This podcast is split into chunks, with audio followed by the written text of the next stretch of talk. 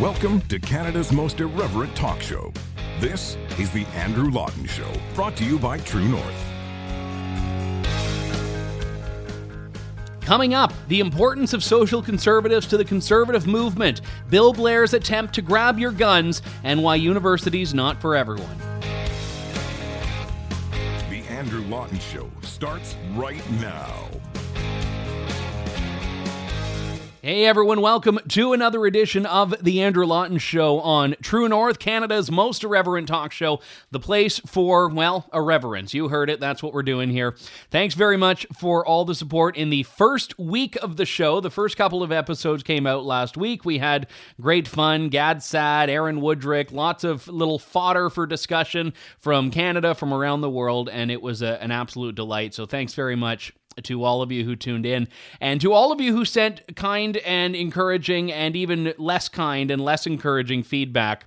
My personal favorite was from a YouTube commenter who took aim at my attempt to figure out the correct word for the collection of coins. I had a little bit of an aside. You may remember I was talking last week about the coins that the Royal Canadian Mint released that uh, had two wolves that appeared to be engaged in the carnal act of lovemaking. And that was not the name of the coin, the carnal act of lovemaking series. That was, I think, two years ago with the nickels. But I was, you know, just spitballing and having fun with it and I was deciding out loud what the proper word is for the collection of coins. And I was just kind of joking around and I was like numismatics numismatistry and someone was very offended by the fact that I didn't just pick one and commit to it that I on air decided to you know walk through the process like it was a spelling bee. And I'm like it's meant to be fun. The show is meant to be a conversation. So thanks to anyone who gave feedback uh, even that person because they at least remind reminded me of the need to have fun when you're doing stuff like this. And no one has sent me that coin, by the way. I mean, it's a thousand dollars, so I wasn't expecting it to show up, but you never know. You never know. Uh, you know, if you are interested in supporting the show, though, I assure you there are better ways to do it than with a thousand dollar uh, coin worth two hundred and fifty dollars worth of silver. So, that being said, all gifts are appreciated. Don't send me any gifts. I already have enough stuff. In any case, we are going to talk about a few things on the show today. I want to get to this comment that Pierre Poilievre made that is certainly one that he's making, I think, to help his leadership ambitions, but one that I think harms the conservative movement in the long run. That's coming up uh, very shortly. Also, a bit of an update on the gun control plans from the Liberals. Bill Blair has not announced anything new per se, but he's given a little bit more of a basis for understanding how the Liberals are, are going to target law abiding gun owners and a couple of other little odds and ends. In particular, I'm going to talk to Jordan Goldstein later on. He is a Laurier professor who was one of the ones who really amassed in that group of people supporting free speech a couple of years ago when Lindsay Shepherd decided to take a stand for free speech. And he'll join me to talk about something not connected to the free speech fight necessarily, but a, a topic that I think people need to hear, and that is why university is not for everyone which is uh, uh, common and self evident, but I think an important point to stress given that we still see schools forcing kids into that situation when it doesn't make sense. Uh, it doesn't necessarily help them, depending on what they want, and in some ways it even hurts them, specifically financially. So we'll talk about that with Jordan Goldstein later on in the show. Uh, but just I want to have a bit of fun with this one because uh, Donut Gate has I don't know if it's a gate. It's probably not a gate. Uh, you know, Gate is funny though because Kathy Shaidle, who's a, a, blogger and a good friend of mine, she hates using Gate because it's a Republican scandal. She prefers to use Quiddick behind everything because of you know Ted Kennedy's uh, Chappaquiddick driving uh, murder, and I, th- I, think it's actually great. I just always forget it until it's too late. So we'll call it Donut Quiddick uh, to keep with Kathy Shaidle's rule. Uh, you may have seen on Twitter Justin Trudeau in Winnipeg for the cabinet retreat decides to buy seven boxes of donuts from a Winnipeg bakery called O Donuts. And uh, we'll call them True Donuts now because that's what they are. And the the the donuts I so okay let me just preface this by saying I don't think this is earth shattering news. I think it's amusing and I think it shows the value of political messaging. One of the three big things the cabinet members are talking about in Winnipeg is growing the middle class. Oh, donuts charges $47 a dozen, which is just under $4 a donut. If you buy them individually, you're paying close to $5 a donut. So the idea of gorging on gourmet donuts while fighting for the middle class is an amusing little juxtaposition. Now, Trudeau goes, picks them up, says to O Donuts that it is the way to keep us going through another full day of cabinet meetings. And to be honest, if I were going to be trapped in a, a room full of liberal cabinet ministers for three days, I would need something to keep me going. Gourmet donuts may well be the answer to that question. He also tweets it in French because you can't just pander uh, with your support of a local business in English. You have to do it in, in both official languages. But I find it hilarious because the little sort of optics of these things, and I don't know whether the Liberal caucus paid for this, whether the donut shop gave them for free, or whether the government paid for it. I'm assuming it's probably the government because it's a cabinet retreat. But again, we're talking about, you know, even if they got seven dozen donuts, you know, 350 bucks, not a huge sum of money in the grand scheme of things. But the optics of these things matter in some respects. If you look at the Bev Oda orange juice as one example, Bev Oda, Harper Minister, pilloried for having $16 glass of orange juice at, I think it was the Savoy. Was it the Savoy? I don't know who I'm asking. The Savoy Hotel in London, I believe. That sounds like where they would charge $16 for a, an orange juice glass. And that relates to people in a way that 1.4 billion to the CBC doesn't necessarily. And I remember I had a story years ago where I found a minister had spent, I think it was like $17 at Jamba Juice to get two smoothies. And I had done a little fun tongue in cheek story about this, saying, okay, the $16 orange juice was a national scandal. Why not the Jamba Juice? Why is that not? A scandal as well. And it did get mentioned in the House of Commons, my story. It didn't make national headlines, but it did get mentioned in the House of Commons. So I may I, I entered the Hansard record, which was just a, a lovely little treat there. But the one thing that I find hilarious about this is that, you know, a dozen donuts at Tim Hortons, nine ninety nine or something like that. A dozen from this O Donuts place, $47. They're probably great donuts. They're probably better donuts than the ones you get at Tim Hortons. And I do not begrudge anyone for enjoying the finer things of life the problem that I have with it is that lawmakers are perpetually disconnected. And that's why stories like this do tend to go around the world as quickly as they do, or around the country at least, because the middle class is like, you know, I, I don't pay $5 a pop for donuts. Why are you on my dime? Well, you're talking about all of this stuff. And I know there are a bunch of people saying, is this really news? No, it's not news. It's interesting and it's fun. And I think that if Justin Trudeau wants to tweet about it to say, oh, look at me, I'm, you know, buying uh, fancy hipster donuts, then we get to say, ha ha ha, the joke's on you. That That's the trade off. If you put it out there, they get to criticize it for, uh, as well. In any case, we are not going to talk about True Donuts anymore. Although I'm curious because the website of the donut place lets you, I think for a dollar fifty or something, extra upgrade it. And I don't know if the liberals splurged on the extra sprinkles. That is the question that I think needs to lead question period. That is the question that the conservative leadership candidates must really be driving for an answer to. Uh, on the note of the leadership, let's talk about Pierre Poilievre for a moment here, because this is a guy who I think is quickly emerging as one of the front runners in the leadership race, despite not having actually thrown his name into the hat formally in the leadership race. And Pierre Poilievre has decided to draw a firm line in the sand on social conservative issues and say, not going to be a part of my leadership campaign and not going to be a part of the Conservative Party if I am elected to lead it. Now, this comes from La Presse. And in an interview, Poilievre says he supports gay marriage, period. He said he voted against it 15 years ago, but he learned a lot. Like millions and millions of people across Canada and around the world, I find that gay marriage is a success. The institution of marriage must be open to all citizens, regardless of their sexual orientation. Now, this is a statement that, if it's true, I think is great. If it's true, this is what he believes, I think that's fine. He has had to do what Andrew Scheer was called on to do, which is explain how you get from point A, which was voting against something, to point B, which is saying that you have no problem with it. And Andrew Scheer's issue on this was a lack of clarity. He couldn't quite articulate what it was that he thought, felt, wanted to do. Whereas Pierre Poilievre is saying, that's what I thought. I've learned a lot. I think gay, gay marriage is fine. I think it's great. I think it's a success. That is a, a much firmer line than I'm not going to touch it. I, I, am you know, I'm just, uh, which, which was kind of how Andrew Scheer's position came across at time. Now, to be clear, I think that the bigger problem with Pierre Poilievre's comments is not about the gay marriage issue, but how he's going to view anyone who believes these things that are different than what he believes in the caucus. And, and that's where we get to the abortion question, which was also a part of this interview.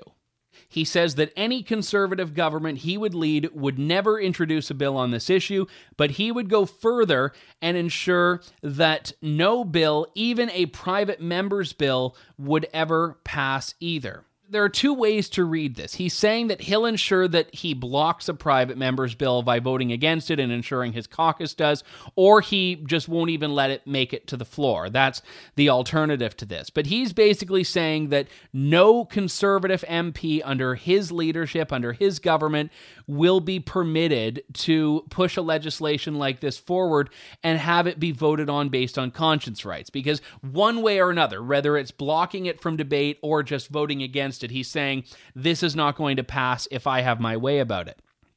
Now, this is huge, and, and I think that there are a couple of reasons for this. Number one, this goes basically to the Justin Trudeau position, which is not even just, you know, I as a leader and my party as a government is not going to do this, but I am going to make sure that individual MPs who have these conscientious beliefs don't get to act or govern or legislate on them or vote their conscience on them either. And that's very dangerous for a conservative party because the Conservative Party is the only party in which a sizable portion of its membership is social conservatives. And that's a, a huge problem for Pierre Poilievre. If you look at the numbers from the last conservative leadership race, and, I, and I'm going to pull these up because I know I've cited them before, but I think it bears repeating here. In 2017, there were social conservative votes that at the end of the race accounted for 14.3% towards Brad Trost and ultimately, at the end, 50.95% of the votes went to Andrew Scheer. Of those, I don't know how many were, were social conservative. But in the 11th round of, of balloting, 30.28% of the votes cast were for Andrew Scheer. 14.3% of the votes cast were for Brad Trost. Of those two, that is 44% or 44.6% almost of the votes in the leadership race at that particular juncture that were for a social conservative. Now, I'm going to go out on a limb and say that not every Scheer voter was a social conservative. I get that. But they were at least open to a social conservative, and many of them, in fact, held those beliefs as well. But even if you just take the Brad Trost numbers, or before uh, it was just Brad Trost, Brad Trost, and, and Pierre Lemieux, you're talking about a big chunk of the Conservative Party membership and the Conservative Party base right here that believe in some set of socially conservative values. Now, in some cases, it might be opposition to abortion. In some cases, it might be about the transgender and gender identity discussions. In other cases, it may even be that they have a, a moral objection to gay marriage. The, no one in the party is talking about legislating on gay marriage. No one. No one is talking about touching it. In, in fact, even Andrew Scheer, who I think the media was trying to brand as this huge homophobe, was not interested in going after any of these things that were settled matters of law, even abortion.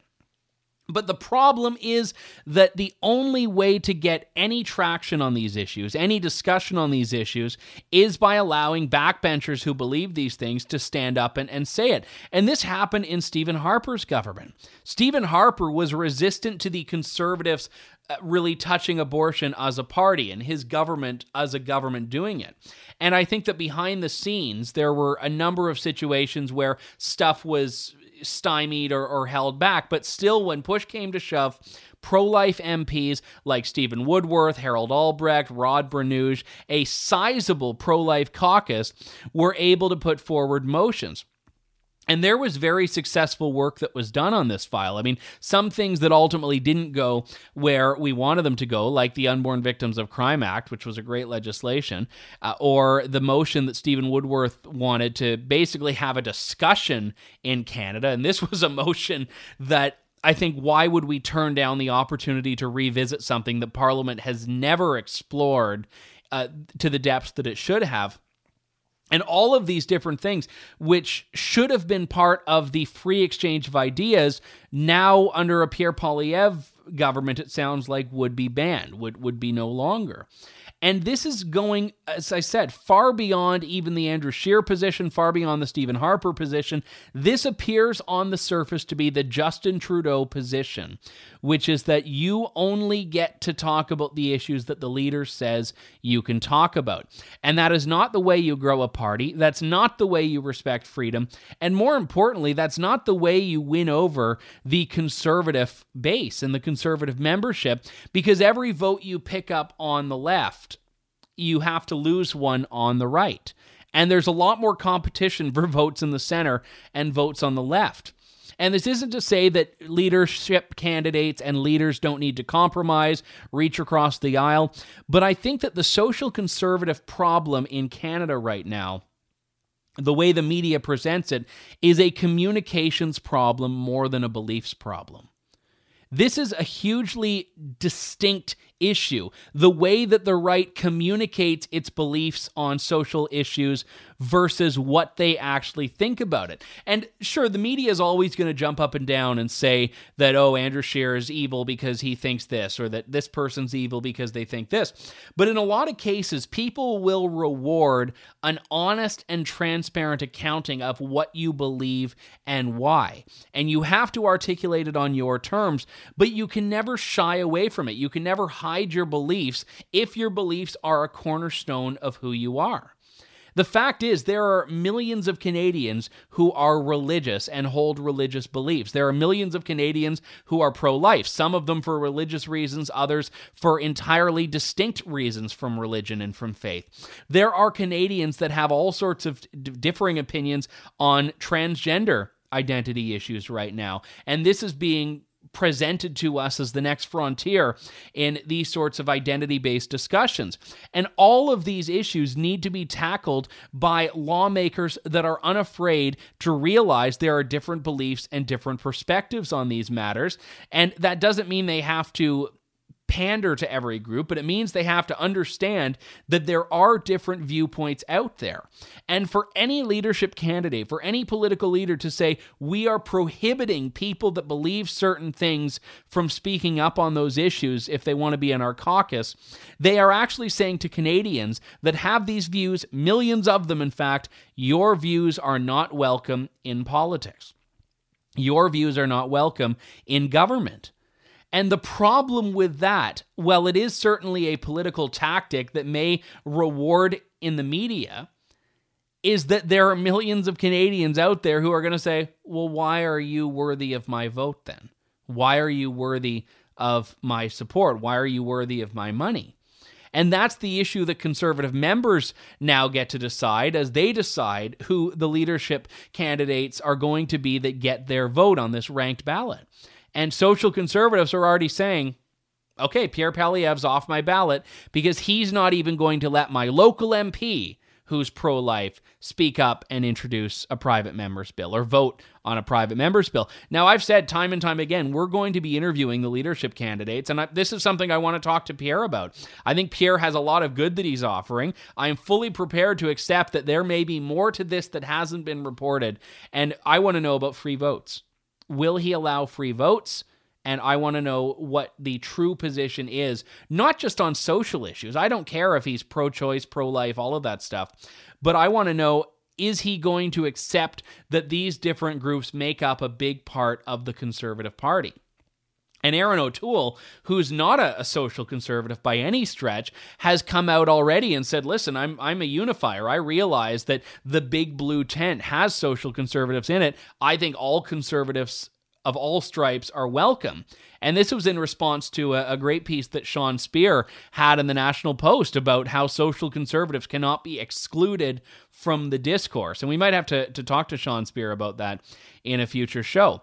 So, to Pierre Poilievre, be very careful what you wish for because the media may be demanding a social conservative free zone for conservatives, but this is at the very least 15% of the conservative membership that is probably going to go elsewhere now. We'll talk about this, I'm sure, more in the weeks and months to come. When we come back, more of The Andrew Lawton Show here on True North. You're tuned in to The Andrew Lawton Show. Welcome back to the Andrew Lawton Show. Last week, I spoke a little bit about CBC's bias, and this is just a classlessness story from CBC now. John Crosbie, the uh, former lieutenant governor of Newfoundland, passed away and had deservedly, I'd say, a state funeral. Now, John Crosbie was an Atlantic Canadian conservative. I mean, we were talking in the first segment about social conservatives. He, he was a guy that basically stood up for the values of old school Toryism he wasn't an ideologue in the sense that we see some people in, the conservative movement now, but he was still on the right. He was still a decent man and an honorable man. And this is the headline that CBC runs with in one particular column John Crosbie is dead and gone. Are red Tory values a thing of the past? Now, this was by John Gushue from CBC News whose last name I, I, probably mispronounced, but I don't want to repeat the numismatics thing and, and you know anger people by just trying to say myri- myriad pronunciations of it. The story itself, the article itself, I didn't find terrible. I, I guess I questioned why John Crosbie's death had to become about a political reckoning in the conservative movement. My issue is with the headline.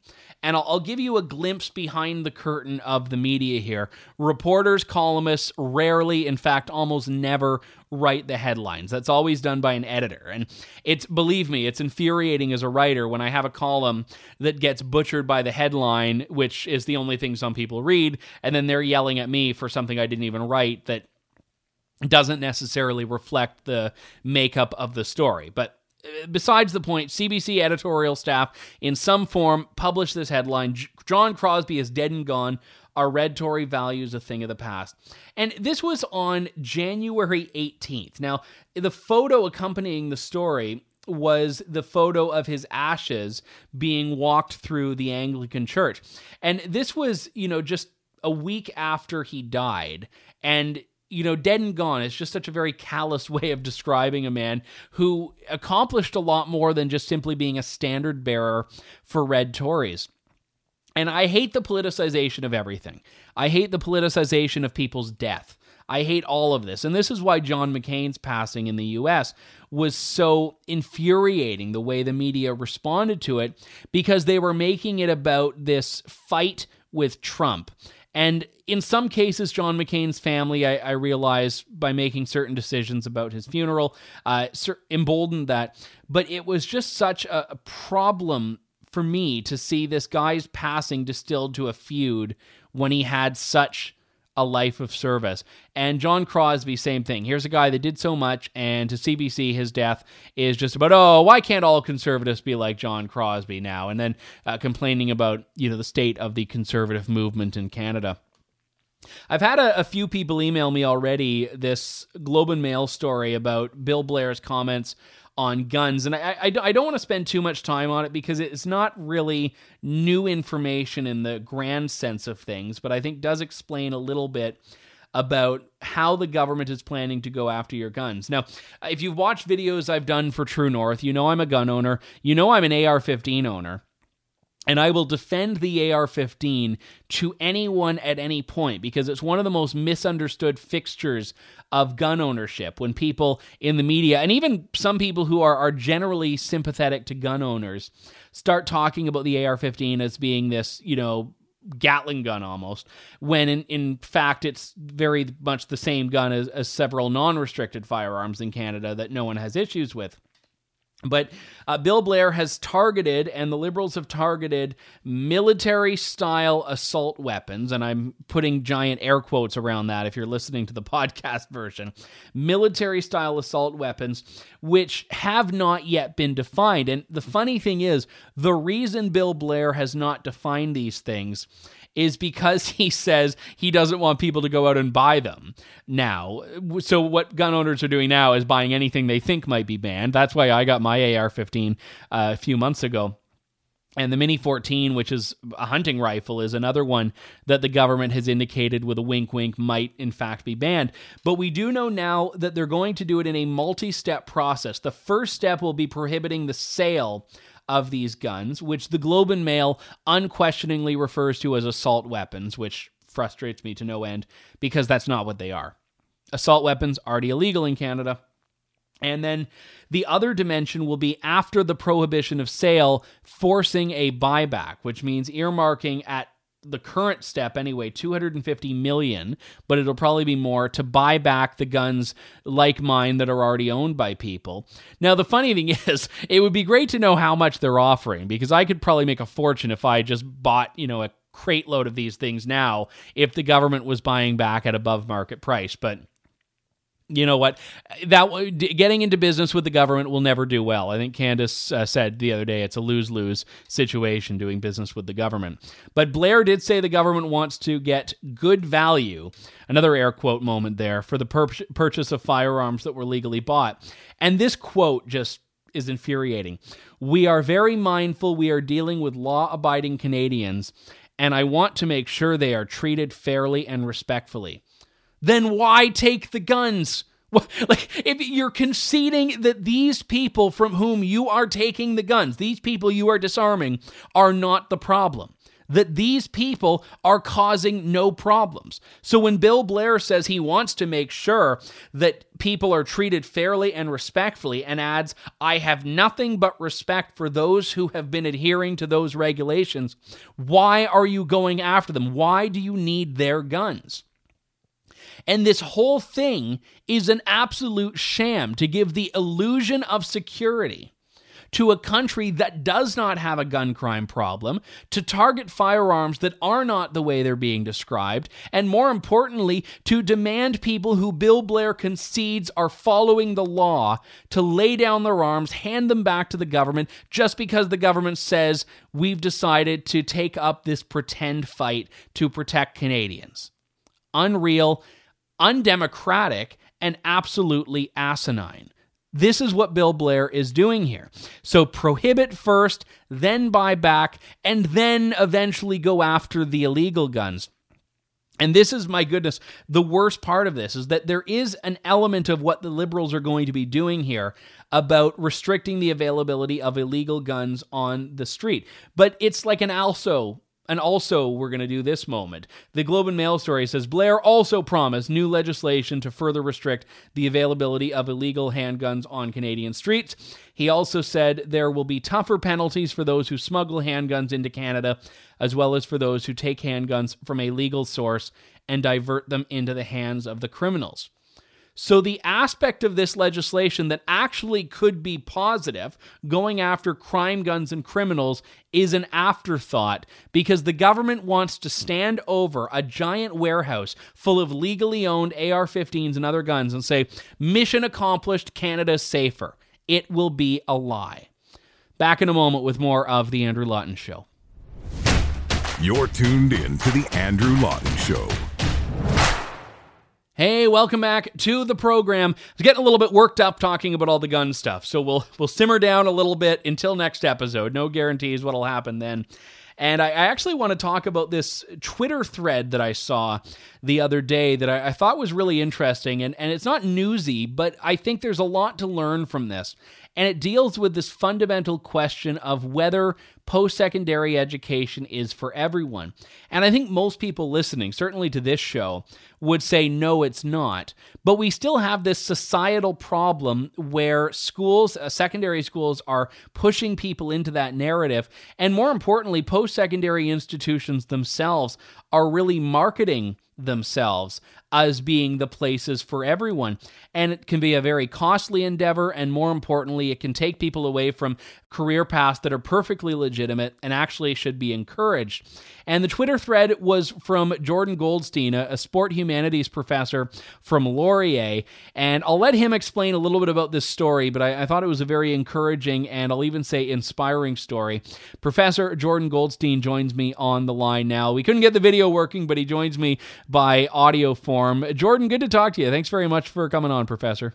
Yeah, thank you so much for extending uh, the invitation and the opportunity, Andrew. It's great to talk. You posted something on Twitter that I, that I found to be really insightful. I mean, you always do. I would encourage you to give Jordan a follow there, JB underscore Goldstein. But in particular, this, and, and part of it because there was, I think, just some innate wisdom in the story you told, but also you as a professor telling it. And I was wondering if you could bring my listeners up to speed on uh, this conversation you had with a student. Yeah, absolutely. So a student that that, that I taught, um, uh, I believe it was last year, emailed me um, looking for some advice and looking for a, a, recommendation on sort of where they should go next in their university career, and they were reaching a, a pivot point or a turning point in their career. They had been in this uh, student had been enrolled. Uh, in a particular program for two years, um, didn't see the merit, didn't see the value, um, and was looking to switch and was looking for some new direction. Um, and they came to my to my office um, to to just to get some advice and to look um, to see what other options there were in terms of prolonging their university career. And I simply asked them, you know, uh, what do you see yourself doing here? What is your academic uh, passion? Like, what do you really want to learn? And the student really couldn't come up with that much of an answer and started relating that they had a lot of passions that laid outside of the university.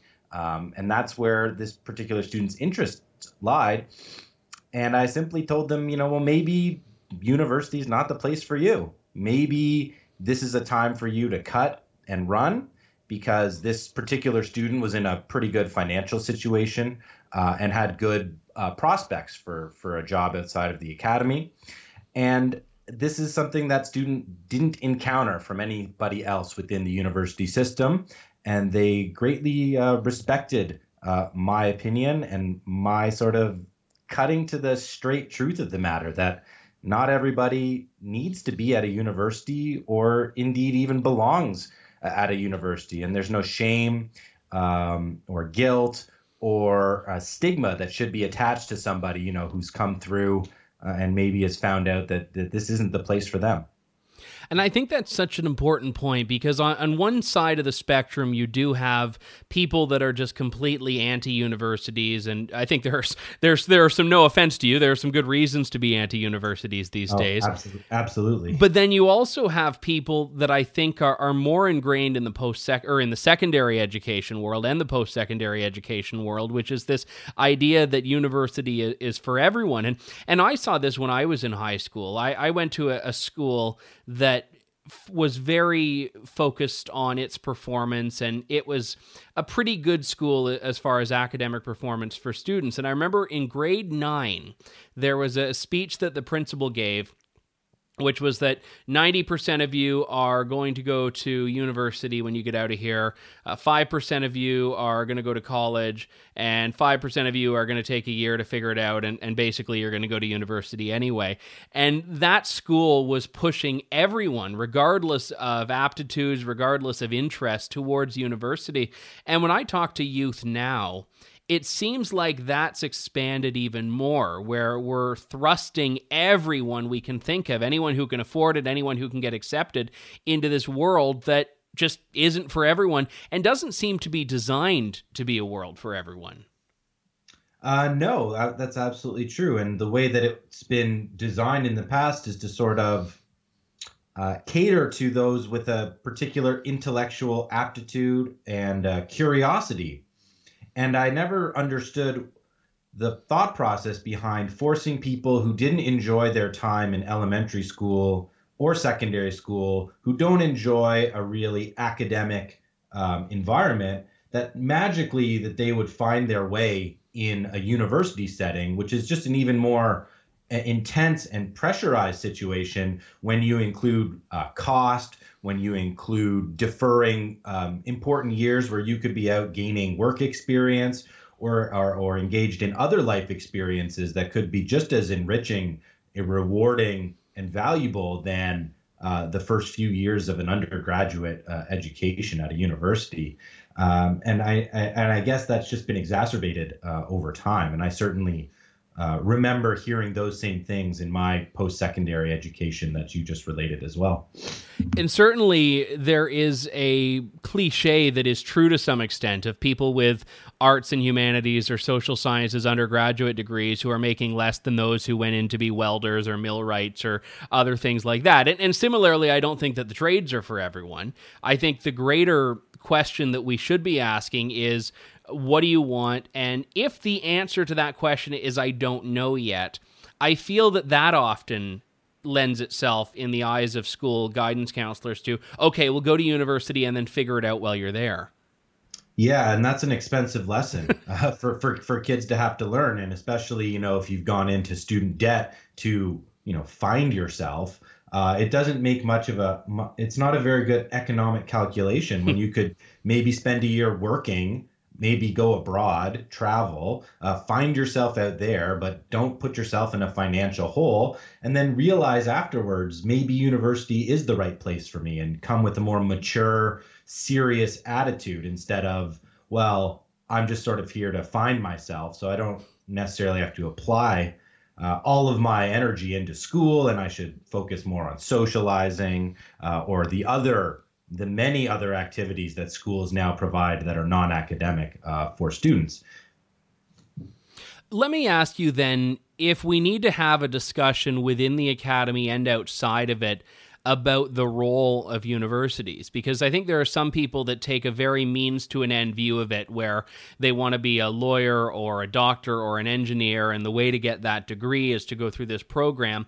Uh, there are a lot of people that get a degree because they want it to make them marketable to employers and there are employers that are for whatever reason saying no matter what it is you need to have a degree in something. Uh, do you think that these two are feeding off of each other in some way? Yes, I do. I think the over credentialization has been very, um, I think it's very bad for the university because it, it waters down uh, and it sort of cheapens what a degree signals. And now it's sort of just a signal that I can show up and I can pass. Um, so I can do something. But in in my estimation, four years of work experience is actually a better signal um, than a than a bachelor's degree in a general science or a general arts um, because of the the lowering of standards at a university because of having to accept every student and having to accommodate to those who don't find a passion or have a particular aptitude for academic materials, um, which again is not a slight and it's not meant to disparage those um, who aren't comfortable, who or may not excel at in university setting. Um, everybody has different strengths and weaknesses, and it's the the variability of human talent uh, that allows us to have such um, a productive uh, a productive society and productive economy because we do have many different people with different skills. And the one thing that I've really noticed, and I'm I'll speak just to my experience in in Ontario, uh, where we don't have a variety of post secondary institutions.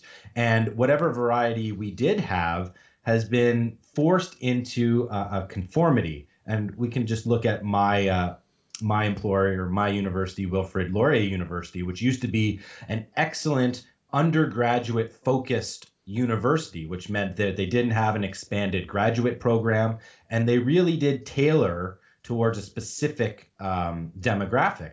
But now they've positioned away from that specialty and tried to become more like all of the other universities in Ontario, comprehensive research universities with graduate programs. And they're expanding out into Milton to try to get into um, programs like engineering, for example. We don't have an engineering school, but there's a school down the road, Waterloo University, which is internationally acclaimed uh, for its engineering. And it doesn't make any sense to try to make every single university in this province exactly the same as every other university. And I think that's where some of the problem lies with post-secondary education is we don't have we don't have different options for students. We have uh, colleges and we have universities, but all the colleges are basically the same, and all the universities now are, are, basically the same. So students don't have very many places to go, uh, and so you you force students who may have fit in one type of a university, and I don't know exactly what types of post-secondary schools we could have. Uh, that's something I would I would prefer to let the market decide and to let consumers demand, uh, and for entrepreneurs to provide for them. Uh, but we simply just don't have that option in this province where it seems like we can only have one type. Every university has to be the same. And I think this really discourages students and it, it, it limits uh, the options that are available to them so that we may have a student, right, who could have excelled in a, a maybe a more practical kind of a, of a university setting. Um, the student that came into my office, for example, but because now all the universities in Ontario are research comprehensive universities. Uh, they don't focus on the undergraduates as much, and they try to compete um, with for, with all the other universities for research dollars, for grants, uh, and for things that don't necessarily benefit uh, the undergrads. Uh, and I think that's to their detriment. So, if you are looking at the paths in universities outside of medical school, law school, outside of certification or credential based programs. What is the role of an undergraduate university education in your view? I think it's to provide a, a, wide range of, of practical skills, but not to train for a particular career. Like, I don't think you want universities to be turned into vocational um, institutions. And I think when you tell everybody that they have to go to university and the reason they have to go to university is because they'll be able to get a better job, that's exactly what you've done. And certainly some programs do lend themselves to practical employment, some of the ones that you mentioned. Um, but a general uh, humanities, uh, any of the humanities or, or, or social sciences, and I'm um, I've got my degrees in history, um, so I, I, can sort of speak to that. I don't think you want to tailor those to careers or to professions, or even to the idea that this is something that can aid you um, to get a better job. You want those programs to be centered on learning and education and um, in investing in academic matters. And so the humanities should be able to provide you with uh, skills in writing, with skills in um, oral communication, with um, critical thinking skills. And, and by that, I mean the ability to look at a situation from multiple viewpoints. Uh, weigh the pros and the cons of each viewpoint and come to a sort of a synthesized conclusion uh, about where you stand on that on that position based on the best evidence from multiple perspectives. And people who can do that can find employment uh, in in a whole host and range of of professions. They can be entrepreneurs. They can be involved in corporate work. Um, they can even um, mesh those skills with more technical, uh, practical skills in, in mechanical um, processes. It's it's really limitless um, and and companies and and people used to used to uh, clamor for the skills that a humanities education could provide, but there's been a, a certainly a transition in what the humanities offers, um, both in terms of its um, ideological roots, but also in terms of trying to turn these non-vocational pardon me, these non-vocational disciplines into something that can provide a particular career uh, development uh, opportunities for people. And I think the mixed signaling that students receive uh, further confuses them and further frustrates them uh, with the system when they're being told that these programs will provide them access to better jobs. And so they take on debt. And then when they get out into the marketplace, they realize that employers don't want the particular skills that they've been given uh, or uh, in some cases indoctrinated hmm. into, and now uh, they're they're on the hook for tens of thousands of dollars of debt, and they don't have very good employment prospects. Uh, so this really it really does seem as if students are being placed at a disadvantage from multiple positions um, from the modern university, at least from my vantage point. And there was a, a, great piece in Spiked that I think you tweeted out as well. The best place to learn about responsibility, self respect, and duty, and about standing on your own two feet is in the workplace. And you had said that you had you learned more about the real world in your job at 15 as a dishwasher than school taught you at that time. Uh, oh yeah, I mean absolutely, and and you know I've been working continuously uh, ever since in a whole range and host of odd jobs, and I worked uh, part time many hours in in university as well um, to help provide for myself, and the price of education I think is really um, and and why that's gone up. I mean, there's many different theories. I would point to government interference, uh, yeah. certainly in in limiting the availability of new universities. When was the last? Eh, again, we'll just look at Ontario, where it's a highly regulated industry. When was the last time Ontario got a new university? You know, I think it was 50 years ago. Yeah, and, and in Canada, we don't have that industry of, of private colleges and universities like you have to somewhat of a, a greater extent in the U.S. Yes, and, and certainly there are pitfalls and dangers with a for profit model, as you've seen with some schools in the United States. But that doesn't mean that there can't also be beneficial and positive mm-hmm. um, institutions that operate using that model as well. And I think that the limiting, we could just look at that as a way in which competition has been um, essentially eliminated for the universities in Canada, which gives them more of a captive um, uh, consumer base, which means they can they can raise their prices in one sense.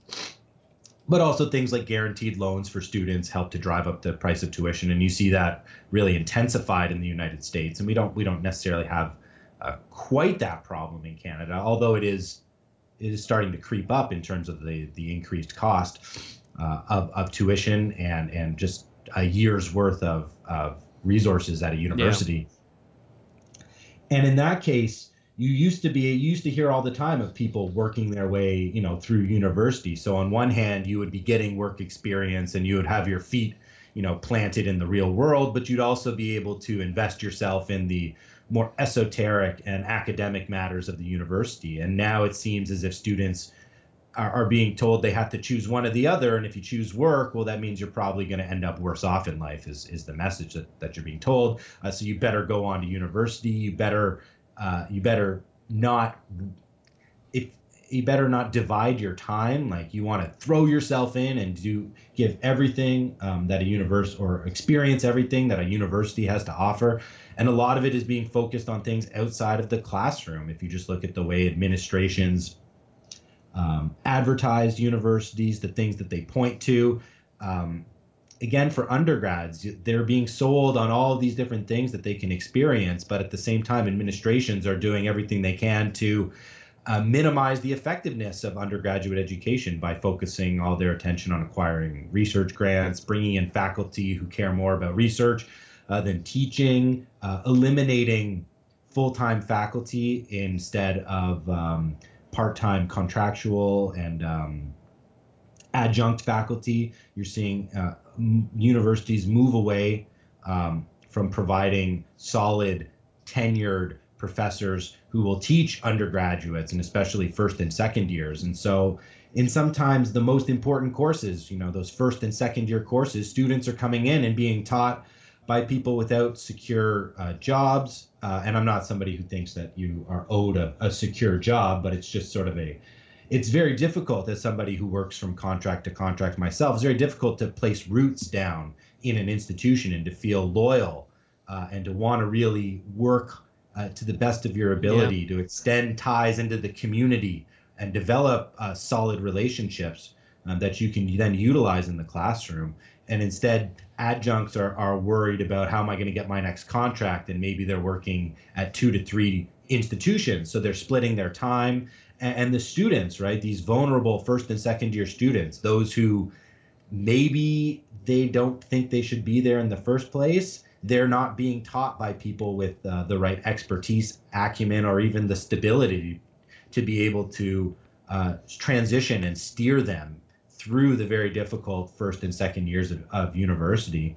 And uh, as somebody who does teach first and second years, and I actually um, I relish that opportunity um, because I know that these uh, these students need a little bit of extra transition. Uh, I find that the high schools are not preparing them for the rigors and the demands that are necessary, and so there is a little bit of tactful coaching that some of the students really need in order to help them. And I don't think it's I try not to to place the blame so much on the individual students, so much on the the structures and systems and incentives that mm-hmm. they've been um, that they've been um, uh, essentially yeah they, they've been sold a bill of goods on this. I, I, I, really do, and I wait until the students show me that they don't deserve that um, sort of uh, benefit of the doubt. Yeah, uh, because see, that's a life again, lesson you don't get in university when, either yeah, once you get here, you're supposed to be an adult, and if you know, and I I, I give you a little bit of a grace period, uh, and you don't take advantage, and you start to display disrespectful behaviors or contemptuous behaviors, or or uh, simply just unserious behaviors when it comes to the gravity of the work that you should be doing, you know, you lose that benefit of the doubt as a student. Um, but at the same time, I want to be cognizant that these students, I think, are being set up in a lot of cases for failure um, by the system, both post-secondary uh, and the secondary and elementary schools. Um, and so I try I try to try to balance those competing uh, incentives and those competing uh, circumstances when it comes to the the group versus the individual. For sure, it's it's it's tough, but I, I tend to I tend to sympathize more with the students and come down harder on the adults who have created the situation. For sure. Well, fascinating dialogue, and I, I think for everyone's sake, it's good that this student went to you for counsel instead of some of your uh, colleagues, perhaps. Professor Jordan Goldstein, Sport Humanities Prof. You can follow him on Twitter at jb underscore underscore Goldstein. Jordan, thanks for coming on. Good to talk to you again. Yeah, great. It's always good to reconnect, and uh, thanks a lot, Andrew. And good luck on uh, the the launching of your new podcast. I'm sure uh, Canadians and those who are interested in the things you talk about are going to be really uh, are going to really enjoy uh, what you bring to the table. Well, you've earned yourself an invite back for that. Thanks a lot, Jordan. All right, thanks so much. Have a great day, Andrew. Thanks. We'll be right back with more of the Andrew Lawton Show up next. You're tuned in to the Andrew Lawton Show. That was Sport Humanities Professor Jordan Goldstein from Laurier University, the hotbed of the free speech fight in Canada, a fight on which he is very much on the right side. So, my thanks to Jordan for coming on the show. My thanks to all of you for tuning into the show. We'll be back in a couple of days with more of The Andrew Lawton Show on True North. Thank you, God bless, and good day, Canada. Thanks for listening to The Andrew Lawton Show. Support the program by donating to True North at www.tnc.news.